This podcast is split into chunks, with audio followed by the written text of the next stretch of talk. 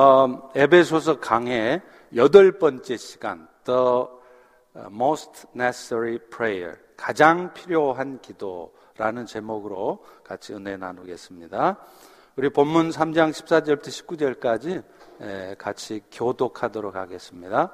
이러므로 내가 하늘과 땅에 있는 각 족속에게 이름을 주신 아버지 앞에 무릎을 꿇고 비노니 그의 영광의 풍성함을 따라 그의 성령으로 말미암아 너희 속사람을 능력으로 강건하게 하시오며 믿음으로 말미암아 그리스도께서 너희 마음에 계시게 하셨고 너희가 사랑 가운데서 뿌리가 박히고 터가 굳어져서 어, 능히 모든 성도와 함께 지식에 넘치는 그리스도의 사랑을 알고 그 너비와 길이와 높이와 깊이가 어떠함을 깨달아 하나님의 모든 충만하신 것으로 너희에게 충만하게 하시기를 구하노라. 아멘.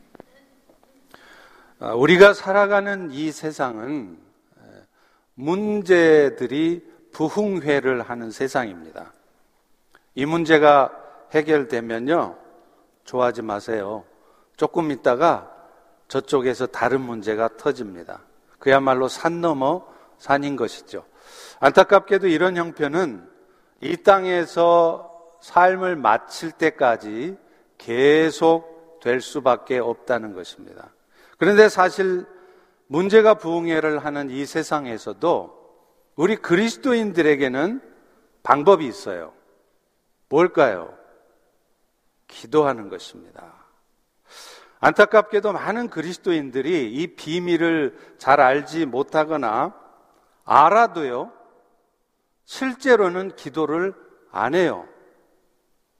이 세상의 주인 되신 하나님께서 여러분 형편 다 아시고 심지어 여러분의 삶의 문제에 대한 해결책까지 갖고 계시다면 그분께 묻고 그분의 도우심을 구해야 하는 것은 너무나 당연한 이치겠죠.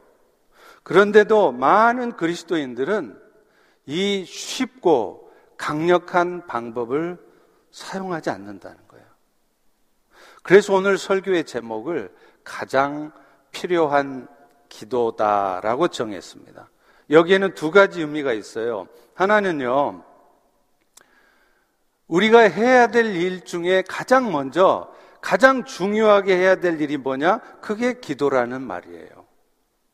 또 하나 의미는요. 그러면 그 기도를 하되 어떤 기도가 우리에게 가장 필요한 기도인가? 그것을 의미하기도 하는 것입니다. 근데 오늘 본문의 말씀은요. 이 두 가지 주제를 다 다루고 있어요.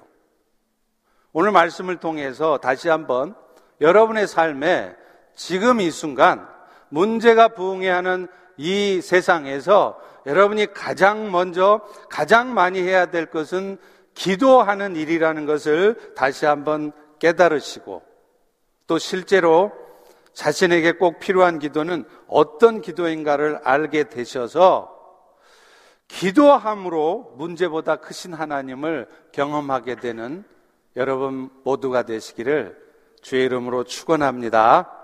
또 축원합니다. 네. 오늘 본문은 바울이 성도들을 위해 사는 기도에 대한 말씀이에요. 이 말씀을 통해서 바울은 자신이 감옥에 갇혀 있어도 할 수 있는 일이 있는데 그게 바로 기도하는 일이라는 것을 보여주는 겁니다. 14절, 15절에도 나오잖아요. 이러므로 내일과 하늘과 땅에 있는 각 족속의 이름 주신 아버지 앞에 무릎을 꿇고 비노니. 바울은 이미 앞서 살핀 바처럼 감옥에 지금 갇혀 있는 상태예요. 우리는 이런 상태가 되면 이제 바울은 아무 일도 못 하겠구나. 그렇게 생각을 합니다. 실제로 바울은 이전처럼 여기저기를 다니면서 복음을 전할 수도 없게 되었죠. 그 복음의 대적자들은 그런 바울의 형편을 보면서 아싸 이제 됐구나. 그렇게 생각했을지 모르겠습니다. 그러나 놀랍게도 바울은 이런 상황 속에서도 왕성하게 일하고 있었다는 거예요. 사단은 바울을 꼼짝 못하게 감옥에 가두었을지라도 그의, 그의 기도까지 막을 수는 없었습니다. 바울은 지금 감옥에 갇혀 있는 상태일지라도 성도들을 위해서 제사장적인 기도를 하고 있기 때문이에요. 바울은 심지어 지금 내가 아무것도 할 수 없으니까 제발 나 좀 나가게 해주세요. 이런 기도도 하지 않고 있어요. 왠지 아세요? 굳이 그런 기도가 필요 없는 거예요. 감옥 안에서도 얼마든지 주의 일을 할 수 있었기 때문입니다. 평강 가운데, 기쁨 가운데 하나님 나라 일, 복음 사역을 열심히 할 수 있었기 때문이죠. 우리는요, 나이가 들면 아무것도 할 수 없다고 생각해요. 우리 어르신들도 그런 생각 갖고 계시죠? 교회에서도요, 돈도 좀 벌고 경제적으로 여유도 좀 있어야지 돈 없으면 아무것도 못 한다고 생각해요. 몸이 불편해서 움직일 수 없는 상황이 되면 아예 모든 걸 다 포기합니다. 그러나 여러분, 나이가 드셔도요, 경제적으로 여유롭지 못해도요, 심지어는 몸이 불편해서 움직이지 못해도 우리가 할 수 있는 강력한 일이 있습니다. 그것은 바로 기도하는 일입니다. 언젠가 제가 아, 선교지에 있다가 한국의 어느 교회를 방문한 적이 있어요. 선교지에 있다가 한국에 잠깐 방문하면 기도할 교회가 없더라고요. 다 교회에다 문을 다 잠궈놔요. 근데 어느 교회는 문을 열어놔요. 24시간 기도하라고. 그래서 제가 그 교회 기도하러 자주 갑니다. 근데 저녁 10시쯤 돼서 기도를 다 마치고 이제 집에 돌아가려고 그러는데 그때부터 교회당 안에 사람들이 모여들기 시작하는 거예요. 가만 보니까 젊고 씩씩하고 건장한 젊은 사람들이 아니라 나이가 드신 할머니들이었어요. 허리는 굽고요. 머리는 하얗고 그런데 오른손에는 다 보따리를 하나씩 짊어지고 와요. 보니까 침낭이고 이불입니다. 물어보니까 예배당에서 철야를 하신대요. 주무시면서 자다가 깨다가 기도하다가 졸다가 자다가 제가 그 순간 그 할머님들을 보면서 아하 이 교회가 이렇게 건강하게 성장할 수 있었던 이유가 바로 저 할머님들 때문이었구나 그렇게 깨달았습니다. 사실 여러분 할머니고 젊은 사람이고 우리 모두가 기도해야 될 이유가 분명히 있어요. 베드로전서 5장 8절에 보면 근신하라 깨어라 기도하라 이 말이죠. 너희 대적 마귀가 우는 사자같이 두루다니며 삼킬 자를 찾나니 이렇게 말하고 있기 때문이죠. 아십니까? 여러분 눈에는 안 보이실지 모르지만 지금 이 순간에도 여러분 주변에는 우리 주변에는 대적 마귀가 우리를 삼키려고 호시탐탐 노리고 있어요. 개인적으로요, 뭔가 이제 여러분들이 신앙생활을 제대로 해봐야 되겠다 마음을 먹어보십시오. 그러면 반드시 사탄이 역사하기 시작합니다. 왜 그럴까요? 사탄이 가장 싫어하는 일이 뭐냐? 믿음의 사람이 세워지려는 것을 싫어해요. 그래서 어떻게든 방해를 하려고 여러분의 삶에 여러분 주변에, 여러분 자식들한테, 여러분의 비즈니스에 문제를 터트린다. 이 말이에요. 그러니 깨어서 기도하고 있어야 된다는 겁니다. 공동체적으로도 마찬가지예요. 우리 교회만 해도요, 이제 팬데믹이 끝나니까 시니어 사역, 야엘 사역, 동호회 활동, 어제도 그제도 주중에도요, 교회 나와보면 교회들이 바글바글바글해요. 시끌벅적해요. 아, 이제 팬덤이 끝나고 교회가 이제 뭔가 다시 일어서려고 하거나 하구나 그런 생각이 들었습니다. 그런데 여러분, 이럴 때 조심해야 돼요. 이런 영적 분위기를 무너뜨리려는 사탄의 역사가 반드시 있을 것이기 때문에 그렇습니다.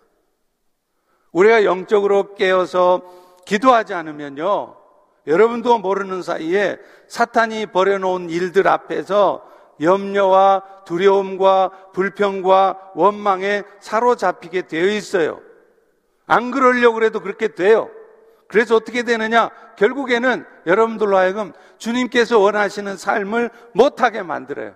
내가 지금 이런 처지에, 내가 이런 모욕을 당하고도, 내가 이런 어려움 속에서도 주님 일을 해? 못해. 이게 사탄의 전략이라는 거예요. 당장에 벌어진 문제에 마음을 뺏겨서 아무것도 못하게 되는 겁니다. 그래서 저도 그게 영적으로 느껴져서 금년 들어 결심한 것이 있었어요. 사실 저는 지난 1년 동안은 건강 문제 때문에 새벽 기도를 잘 할 수가 없었습니다. 그러나 금년 들어서 몸이 아무리 힘들어도 새벽 시간을 지켜야 겠다는 생각을 가졌어요. 왜냐하면 지금이 기도할 때라는 생각이 들었기 때문입니다. 실제로 저의 목회 경험으로 봐도요, 정말 이럴 때 정신 차리고 기도해야 돼요. 교회가 막 영적으로 일어나려고 할 때 반드시 사탄의 역사가 있기 때문에 담임 목회자인 저는 가장 정신을 차리고 가장 많이 기도해야 되는 것입니다. 여러분, 물론 기도라고 하는 것이 집에서도 할 수 있어요. 침대에 앉아서도 할 수 있어요. 새벽에 못하면 저녁에라도 할 수 있어요. 그런데 아십니까? 예수님은 왜, 왜 그 전날 저녁 늦게까지 병 고치시고 가르치시고 그래서 몸이 많이 피곤하셨을 텐데도 성경에 보면 그 다음날 새벽 평소에 습관을 조차 한적한 곳에 나아가서 기도하셨다고 말씀을 하셨을까요? 힘들고 피곤해도요, 시간을 지켜서 기도하면, 또 여러분이 억지로라도 예배당에 나와서 기도하면 영적으로 깨어 있을 수 있기 때문입니다. 대단히 죄송합니다만은 우리 카바넌트 빌리지에 사시는 어르신들, 교회 바로 옆에 있다고 좋아서 이곳에 오셨잖아요. 그런데 왜 어르신들 기도하러 나오지 않으십니까? 엎드려면 코 닿는 곳에 교회가 있는데 어르신들이 하실 수 있는 것 기도하는 일인데 왜 기도하러 나오지 않으시냔 말이에요. 실제로 몸은 피곤하지만 그렇게 기도하니까요. 저도 모르게 제 마음에 들어와 있던 두려움이 사라졌습니다. 하나님이 항상 지키시고 나에게 결국에는 좋은 것으로만 주신다는 믿음이 생기면서 저도 모르게 담대함이 막 생기는 거예요. 옛날 같으면 아이고 어떡하지 큰일 났네 이거 어떻게 될까 걱정스러웠던 것이 이제는 담대함이 생겨요. 기도하기 때문에 생기는 겁니다. 불편한 마음이 들었다가도요, 멸시천대 다 받으시고 십자가에 죽으셨던 그 예수님의 고난을 묵상하면, 아이고, 지금 내가 겪는 이 정도의 아무것도 아니더라고요. 시험이 안 들어요. 마음이 어두워지지 않아요. 우리는 아버지 앞에 하지 못할 기도가 없습니다. 왜냐하면 우리 아버지는 우리의 연약함, 부족함 다 이미 아시는 가운데 우리를 극률히 여기시는 아버지시기 때문이죠. 물론 하나님은 여러분이 뭔가 잘못하고 계시면 그 잘못함을 깨닫도록 하시기 위해서 꾸짖기도 하세요. 그런데 그 꾸짖음조차도 근본적으로는 여러분을 사랑하시기 때문에 극률의 마음을 가지고 꾸짖어 주시는 것입니다. 그러니 우리가 해야 될 일이 뭐예요? 항상 그분 앞에 나아가서 주여 불쌍히 여기소서 주여 극률이 여기소서 그 기도만 해도 돼요. 그러면 다 알아서 하세요. 근데 왜 그 기도도 안 하십니까? 무엇보다도 그분은 전능의 하나님이세요. 오늘 본문 14절 15절에 보십시오. 하늘과 땅에 있는 각 족속에게 이름을 주신 아버지시요. 바울이 왜 이렇게 구차하게 막 썼을까요? 우리 하나님은 하늘과 땅을 지으시고 각 족속에게 이름을 다 부여해 주신 전능의 하나님이시라는 거예요. 이 세상의 주인 되신 하나님이시라는 거예요. 그런데 그 가장 강력하신 가장 주권을 갖고 계시는 그분 앞에 우리는 당연히 무릎 꿇고 겸손하게 나아가야 하는 것이죠. 그런데 우리는 너무나 기도를 하지 않는다는 거예요. 특별히 기도할 때는 무릎을 꿇어 보세요. 오늘 본문 15절에도 바울은 그렇게 말합니다. 아버지 앞에 무릎을 꿇고 비노니 이렇게 하잖아요. 여러분 무릎을 꿇는다는 행위가 뭘까요? 왜 이렇게 무릎을 꿇어요? 좀 겸손해 보이지 않습니까? 실제로 그렇습니다. 진정한 겸손은 하나님 앞에 나를 낮추는 거예요. 사람들한테 굽신굽신 하면서, 아이고, 죄송합니다. 그게 겸손이 아니에요. 진짜 겸손은 하나님 앞에 나를 낮춰서 하나님이 아니시면 나는 아무것도 아닙니다. 나는 아무것도 할 수 없습니다. 그런 마음으로 겸손하게 무릎 꿇고 기도하는 사람이 진짜 겸손한 사람이에요. 아무리 사람들 앞에 겸양의 말을 많이 해도요, 정작 하나님께 자신의 일은 부탁하지도 않고 하나님의 도우심을 구하지도 않으면 그 사람은 절대 겸손한 사람 아닙니다. 오히려 교만한 사람일 수 있어요.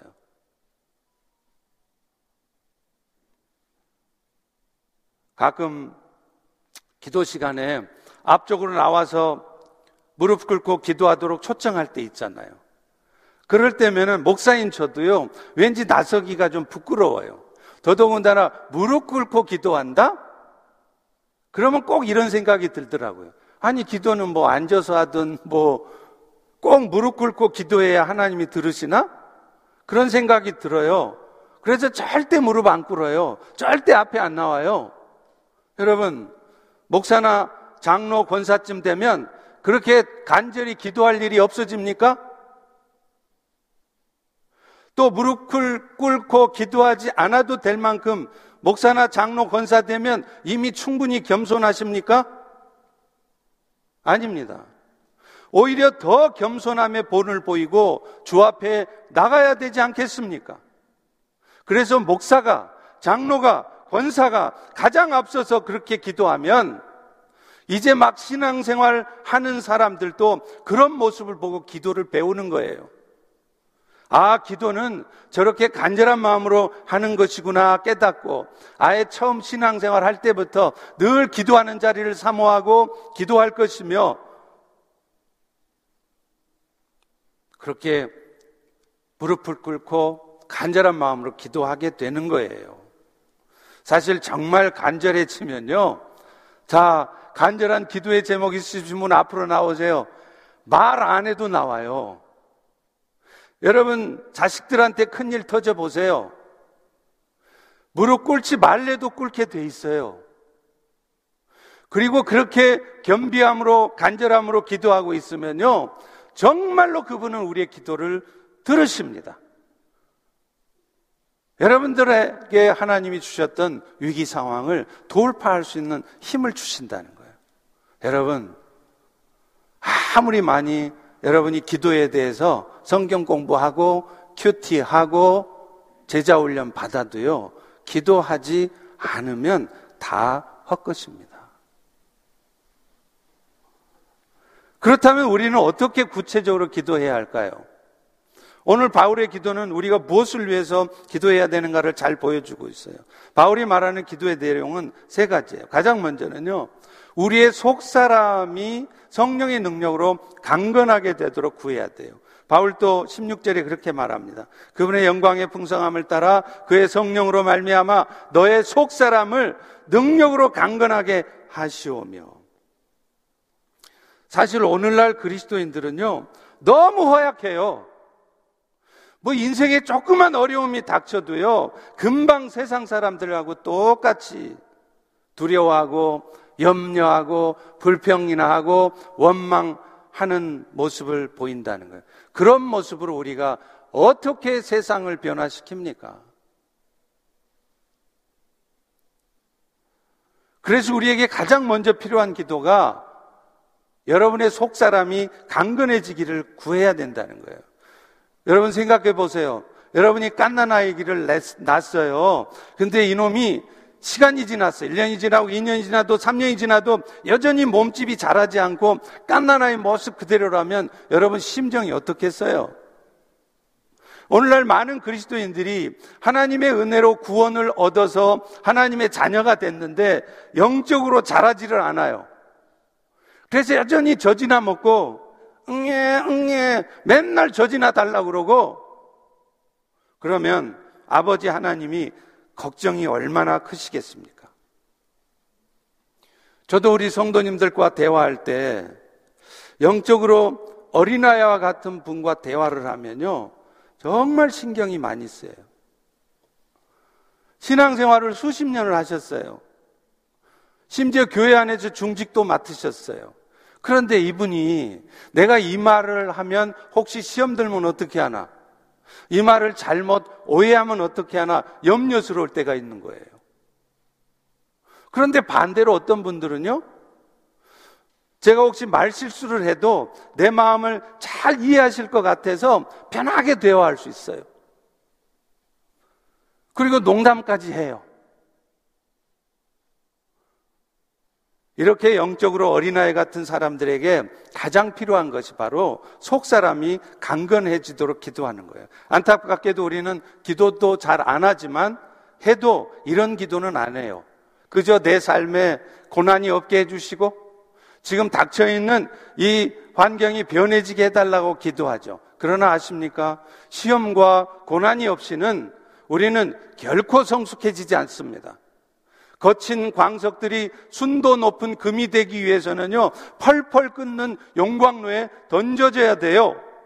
우리 역시 시련과 고통을 당할 때 내 안에 있던 불순물들이 다 제거되어지고 성숙한 사람이 되는 겁니다. 그래서 하나님은 그런 목적을 가지고 오늘도 여러분의 삶에 고통스럽기도 하고 슬프기도 하고 분통 터지는 일을 겪게 하시는 겁니다. 그런데도 그런 일들을 통해서 내가 성숙해지는 데는 관심이 없어요.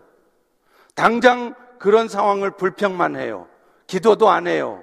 기도를 해도 이런 어려움이 없어지기만을 구하고 있는 것입니다. 대적마귀가 판을 치는 이 세상은 산 넘어 산입니다. 지금 여러분의 삶의 문제가 해결되셔서 좋으세요? 좋아하지 마세요.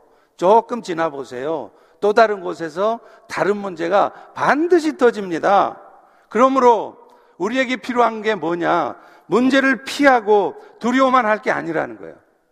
문제를 문제로 보지 않는 믿음이 필요해요.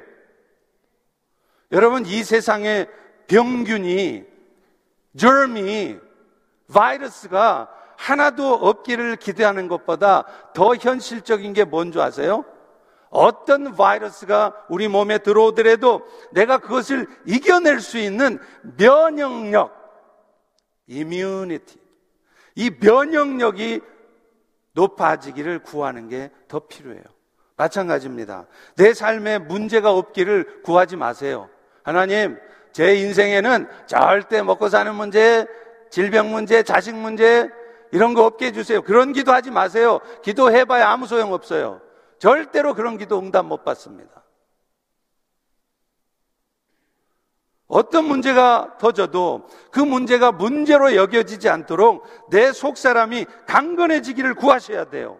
그러면요, 마귀가 여러분 인생에 무슨 일을 벌여놔도 그런 일 때문에 시험에 빠지지 않습니다. 제가 자주 하는 말씀처럼 상처받고 상처 치유되기를 기대하지 마시고요. 아예 상처를 받지 않도록 해야 돼요. 누가 서운한 소리 하고 힘든 상황 발생해도 그 일 때문에 마치 세상이 무너지기라도 하는 듯 어둠에 빠져 있지 마시란 말이에요. 그러려면 어떻게 해야 됩니까? 여러분의 속 사람이 강건해지도록 기도하셔야 돼요. 그리고 그것을 위해서 무슨 특별한 일 터져야 새벽 기도 나오지 마시고 평소에 습관을 조차 기도하셔야 된다는 겁니다. 할렐루야. 아멘이십니까? 믿으시는 분만 아멘 하시기 바랍니다.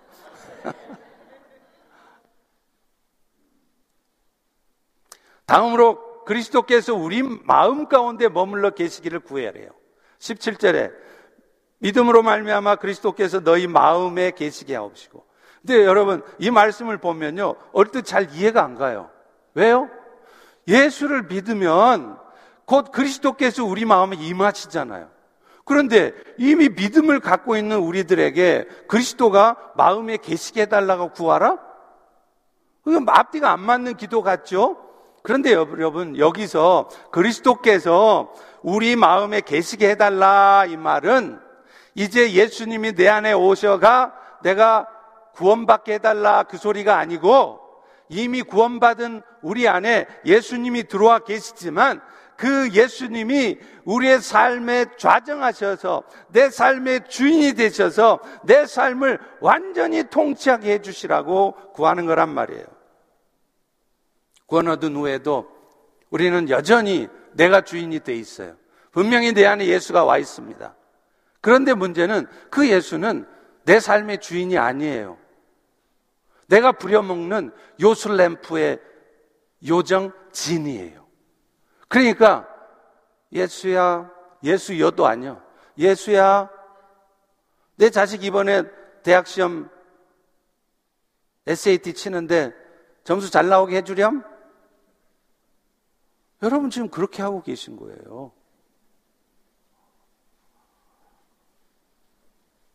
사실 하나님께서 우리 삶에 이런저런 문제 터뜨리는 궁극적인 이유도 내 삶의 주인을 바꿔놓으시려고 그러는 거예요. 여러분의 삶의 주인은 여러분이 아닙니다. 여러분 인생이 여러분 거 아니에요. 여러분 자식의 인생은 더더욱 여러분 거 아니에요. 근데 왜 여러분 마음대로 하려고 그러세요?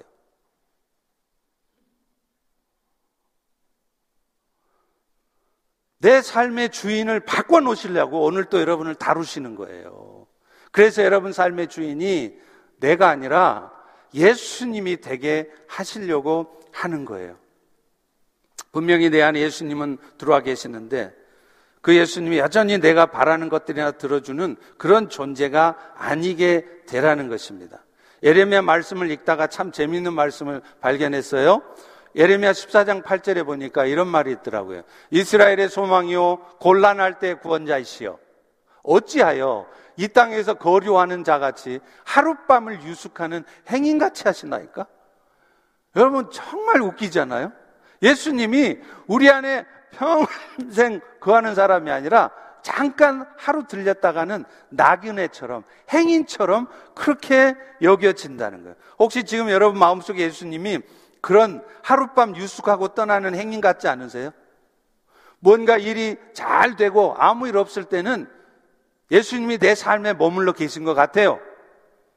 근데 뭔가 일 안 되고 내 뜻대로 안 되고 짜증나는 일 생기면 주님이 내 삶에 머물러 계신 것 같지도 않고 심지어는 하나님이 살아계시지도 않는 것 같고 혹시 여러분 지금 그러고 계시지 않으세요?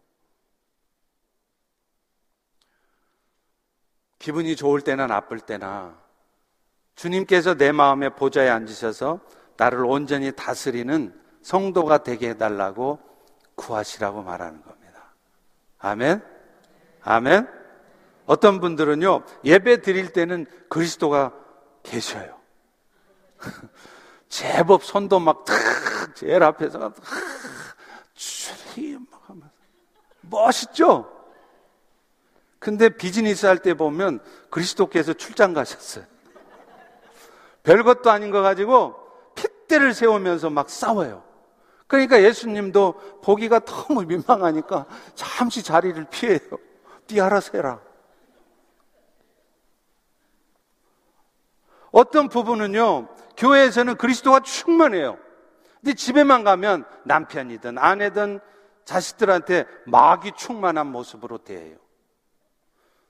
주를 위해서라면 아깝게 생각하는 것들을 아이들의 학업을 위해서라면 하나도 안 아까워요. 물질도 안 아깝고요. 시간도 안 아깝고요. 심지어는 신앙까지도 아이들의 학업을 위해서라면 신앙까지도 유보시켜요. 다음 주에 가.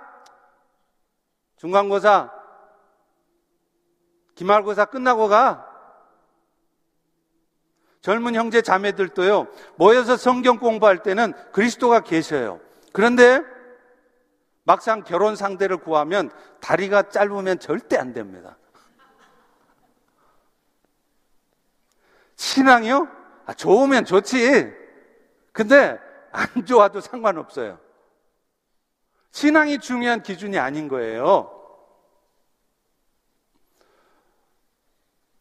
주님이 우리 안에 계시게 해달라는 기도는 어떤 상황도 내 삶의 주인 되신 주님께서 주관하시는 것으로 받아들이고 그래서 이런 상황에서도 나를 통해 주님의 뜻이 이루어지는 삶을 살게 해달라는 기도입니다. 사랑하는 성도 여러분, 주님의 뜻대로 산다는 것은요, 내 감정이나 내 생각을 믿지 않는 것이에요. 여러분이 얼마나 똑똑하십니까? 여러분이 얼마나 많은 것을 알고 계세요? 여러분의 생각과 감정을 의지하는 것이 아니라 겸손하게 하나님의 뜻을 먼저 살피시고 그래서 하나님의 뜻에 합당하다는 생각이 들으신다면 여러분 생각에 좀 다르셔도 여러분 생각을 고집을 내려놓으세요. 그것이 믿음의 사람의 모습이고 우리는 그것을 위해서 그리스도가 내 마음에 계시게 해달라고 기도해야 된다는 겁니다. 마지막으로 세 번째요. 바울은 그리스도의 사랑으로 말미암아 너희들의 신앙의 뿌리가 터가 굳어지기를 구해야 된다는 거예요. 본문 17절 18절에 보십시오. 너희가 사랑 가운데서 뿌리가 박히고 터가 굳어져서 능히 모든 성도와 함께 지식에 넘치는 그리스도의 사랑을 알라고 하잖아요. 왜 그럴까요? 그리스도의 사랑의 실체를 알 때 우리는 비로소 그 사랑 안에서 어떤 상황에서도 든든하게 서 있을 수 있기 때문에 그래요. 먼저 그리스도의 사랑의 넓이가 뭐냐?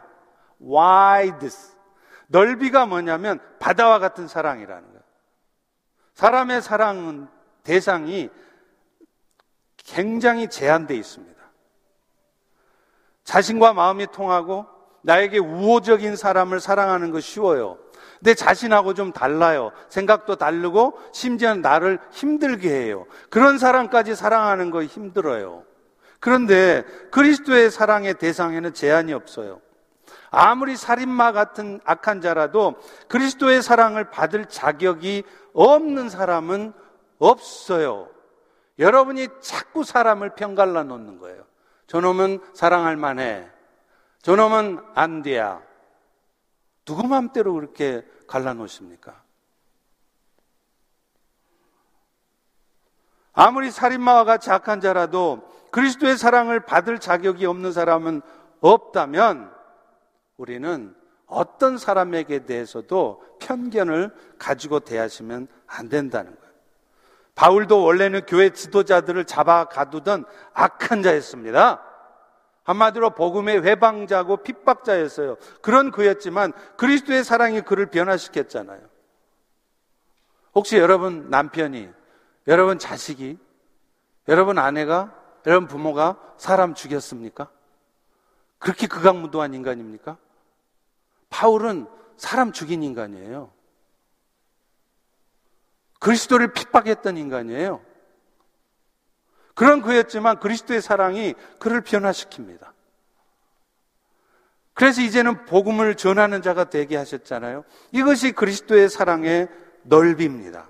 그러므로 우리가 포기할 사람 아무도 없어요. 여러분 자신도 누구도 그리스도의 사랑 앞에 가면 변화될 수 있습니다. 세상에, 세상에 별 방법을 다 써도 안 되는 자녀라 할지라도 그리스도의 사랑은 그들을 변화시킵니다. 그러므로 그런 이들을 위해서 여러분이 할 수 있는 일은 그리고 가장 강력한 방법은 그리스도의 사랑이 그들에게 임하게 해달라고 기도해 보세요.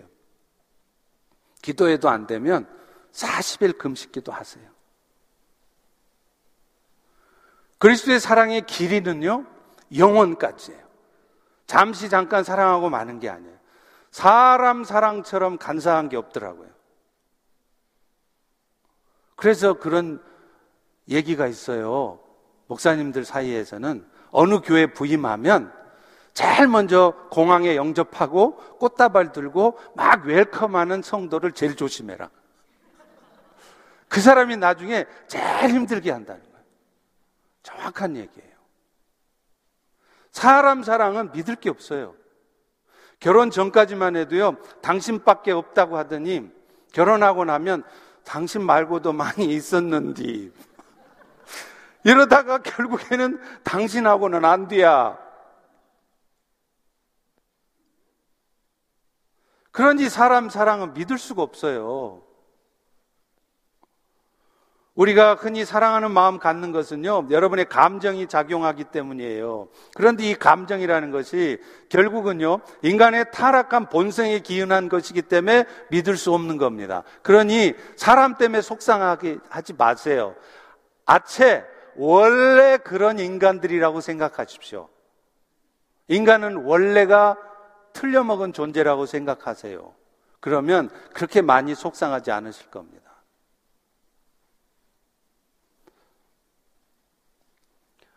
주님의 사랑은 변함없는 사랑입니다. 주님의 여러분을 향한 사랑은 애초에 출발부터 사랑할 만한 구석이 하나도 없는데 사랑해 주신 사랑이기 때문에 그래요. 여러분이 하나님을 알지 못했을 때, 하나님 앞에서 아름답지 못한 삶을 살고 있었을 때, 심지어는 저처럼 하나님을 대적하고 살았을 때도 하나님은 여러분을, 우리를, 저를 사랑하고 계셨습니다. 그리고 그 사랑은 여러분이 죽는 날까지 떠나지 않으시고 심지어 여러분이 연약해져 있을 때도 심지어 여러분이 주님을 잠시 떠나 있을 때조차도 결코 여러분을 떠나지 않고 붙드시는 사랑인 것을 다시 한번 믿으시기 바랍니다. 그리스도의 사랑의 높이는 천국까지예요. 그리스도의 사랑은 우리로 하여금 천국에 이르게 해요. 그리스도께서 우리를 사랑하신 결과는 우리로 하여금 하나님의 영광스러운 상속자들이 되게 하시는 것입니다. 여러분, 여러분 예수 잘 믿었더니 하나님 축복 주셔가 비즈니스가 잘 되십니까? 자식들 다 잘 돼가 있습니까? 그거요. 그래 봤자 여러분 이 땅에 사는 동안만 잠시 행복한 거예요. 그런데 그리스도의 사랑은 언제 쇠할지도 모르는 헛된 것이 아니고 썩어져 없어지는 일시적인 것이 아니고 영원한 것이라는 거예요. 세상 사람들로 하여금 천국에까지 도달하게 하는 것, 그것은 그리스도의 사랑밖에 없는 줄로 믿습니다. 그러므로 여러분 자녀들이, 여러분의 형제들이 그리스도를 모르고 있거나 그리스도를 멀리하고 있다면 여러분이 가장 먼저 해야 될 기도는 내 아들이, 내 자식이, 내 형제가 비즈니스 잘 되게 해달라고, 프로모션 되게 해달라고 기도할 것이 아니라 그들이 그리스도를 알아 천국에 도달하게 해달라고 눈물로 기도하셔야 돼요. 지금 자식들은 세상 좋다고 막 나가고 있는데 공부는 잘해. 스칼러십 탁탁 받고 아이비리그에 막 들어가서 좋아 죽겠대요.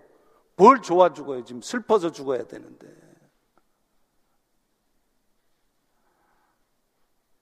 그리스도의 사랑은 죽는 날까지 우리를 떠나지 않으시고 연약해져 있을 때도 주님을 떠나 있을 때도 우리를 붙드는 그 사랑 또 영원한 것을 얻게 하는 그 사랑임을 기억하시고 그 사랑에 감사하시고 그 사랑이 내 사랑하는 이에게도 임하게 해달라고 간절히 기도하십시오. 그리스도의 사랑의 깊이는 우리 내면의 깊은 것까지 치료하는 사랑이에요. 인간들의 내면을 보면요. 모두가 다 상처 투성이에요. 이 상처들이 사람으로 하여금 공격적으로 만드는 거예요. 사람들에게 상처를 주게 만드는 거예요. 여러분 보시면요. 주변에 굉장히 어그레시브한 부분, 분들이 있죠.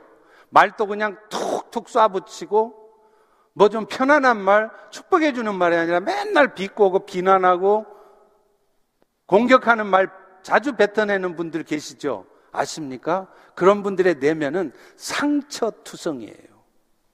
그 상처가 그들로 하여금 공격적인 말을 뱉어내게 만드는 거예요. 어떤 사람은 깊은 죄책감, 열등감, 사랑받지 못한 거절감으로 마음이 찢어져 있고 그래서 다른 사람에게 의도치 않게 공격하는 것입니다. 그런데 그리스도의 사랑은 이런 내면의 깊은 상처를 치유한다는 거예요.